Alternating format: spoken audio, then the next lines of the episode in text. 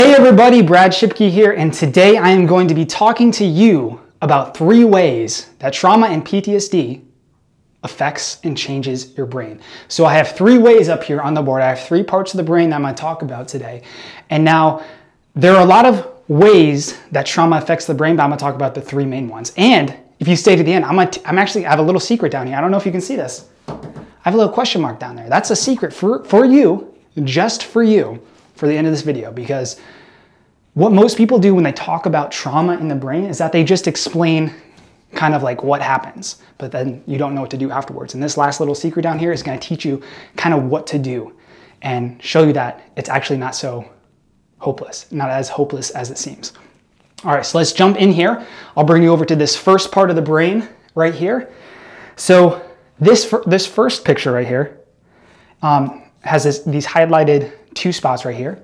And this is the amygdala. This is the part of your brain called the amygdala. And these little things, they're like about the size of an almond. And I love almonds, so, but I don't love the amygdala when it's on trauma. And I'll tell you why. Because the amygdala is what controls the fight, the flight, and the freeze response.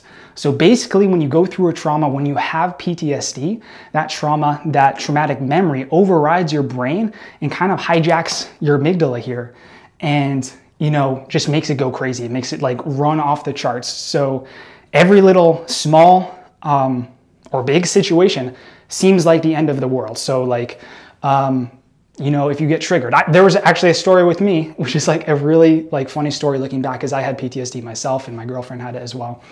Um, but I remember this one day um, where I was just driving my car and this like piece of paper just flew up like the, the wind caught it and it flew up and it hit my windshield. And like to a normal person, it's just like, it's just like, oh, it's just like a leaf hitting the window. It's like, and not that bad. But to me, it like freaked me the heck out. So like that was my amygdala going crazy. So the amygdala is the fight, flight, freeze, but it also controls um, like the fear response, the anxiety response, the hypervigilance. So it's kind of like, kind of like that feeling where you're just like always on edge, you're always fearful, you're always tense, um, and all those bodily sensations that go along with those emotions. So this really is what controls the majority of the symptoms, but in the second part, it controls something else, a lot of the other symptoms as well, um, a few other symptoms.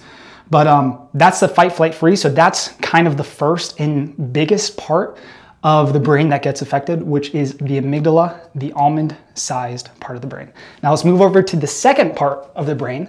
Now there are a lot of parts of the brain, but I'm gonna talk about just the top three. And the second part here is this, I don't know, people call it like a horseshoe. They kind of look like fancy earbuds to me. But um, this is called the hippocampus. And the hippocampus is what is responsible for creating memories and storing memories. And what happens when you go through a trauma is that trauma is your hippocampus actually shrinks. It actually gets smaller, actually gets weaker. So where your amygdala, you know, becomes more active, it becomes stronger, you know, your, your fight, flight, freeze response gets stronger, this part of your brain actually gets weaker.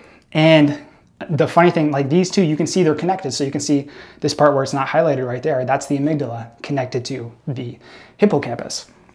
And what the hippocampus does, also another major function that it does, really important function, is that it calms down the amygdala. So it stores the memories, creates the memories, but it also has the function of calming down the amygdala. So, so when you go through a trauma, your hippocampus shrinks, it gets weaker, meaning that it has less power, has less control over the amygdala. So basically, that's another reason why the amygdala kind of goes off the chart is because um, of the hippocampus right here.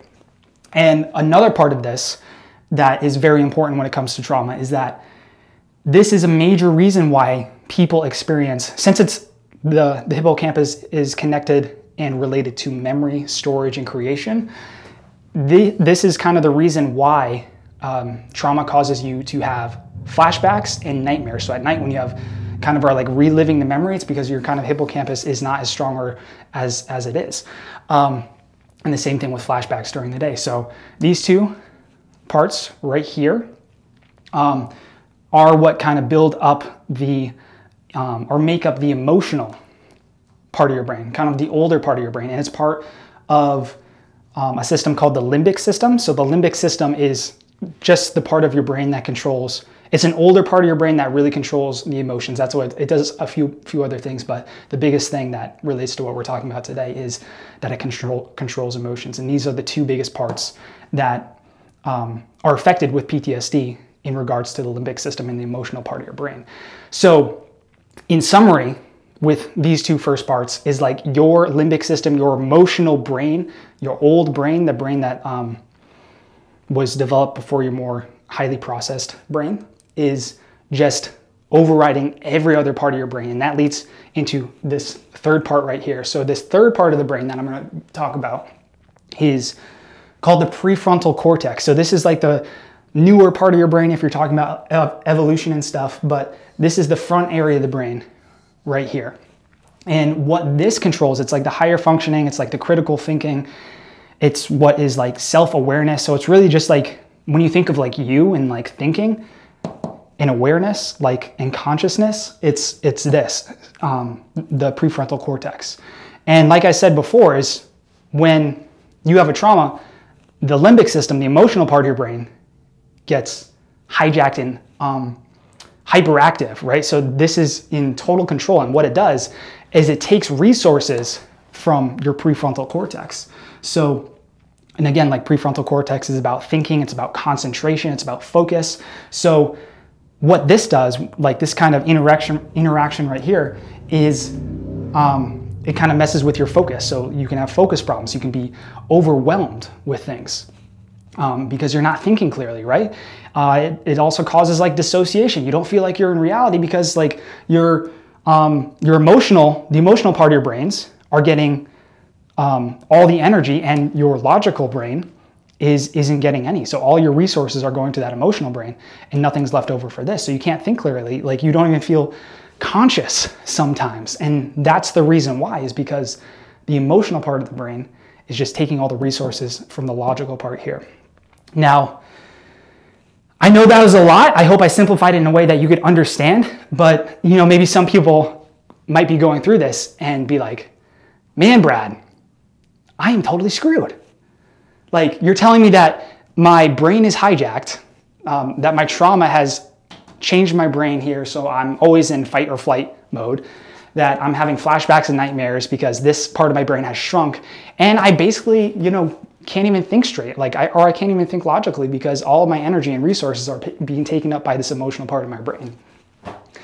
But that's where most people stop when explaining the brain, and that's where my little secret down here comes um, comes into play. So um, you're not screwed. And the secret is none of this stuff matters. None of this stuff that I just spent the last five, six minutes explaining to you matters. None of it matters to your recovery, to your healing. It really doesn't. It's interesting to know, right? And it's kind of like it maybe helps you bring some some awareness to what you're going through, but it doesn't help you. It's, it's like you don't need to know these things and you shouldn't be focusing on these things. First of all, because your brain isn't permanently changed. That's one huge myth in the PTSD community and um, I see online on Facebook groups and everything like that is that people hear this information and they're like, my brain is permanently changed, but that's just not the case. Uh, your brain is not permanently changed, and they actually have brain scans to prove it. So they've actually done brain scans of people who um, have gone through certain re- like recovery processes and scanned their brain beforehand and after they healed. And what they found was actually super surprising, super interesting, was that, and it ties back into everything that I was talking about here today, um, that when they still had PTSD, when their brain was still traumatized and they thought about the traumatic event, this part of their brain, their emotional part of the brain, was like lighting up like crazy on the scan. But after they healed their trauma, after they healed, after they correctly processed everything, they scanned the brain again after and asked them to, to think about you know the traumatic event from their past. And they found that almost no energy or no activity was in the emotional part of the brain. And the activity moved to the logical part of the brain. So essentially um, this part of the brain just like uh, it got a lot less active, and this part of the brain got a lot more active. And more than that, what's even more interesting is that they found that like different structures in the limbic system actually grew.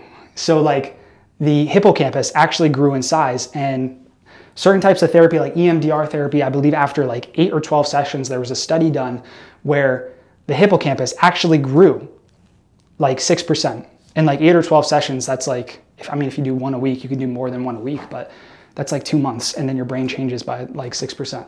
Which may not sound like a lot, but like it, it, they saw a difference in the sh- in a short amount of time of 2 months to um, the hippocampus.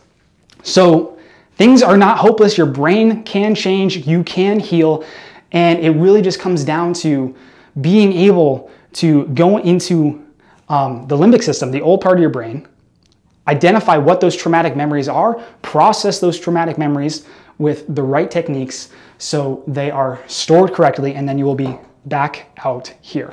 So you are not screwed. You are okay everything is going to be fine. Your brain has not permanently changed. Um, and that was the little secret that I wanted to tell you was that everything is okay. Now that's all I have for you in this video. I hope you really enjoyed it. I hope it like opened your eyes to this big myth about your brain changing and your brain does change, but it can change back. Um, if you liked it, I hope you enjoyed it. Make sure to click the like button and leave a comment below with how you liked it or didn't like it. Um, and let me know if there's any other topics you'd like me to cover because I will personally read them myself and I will record a video on those topics. And lastly, we release a video like this. I release a video like this once a week.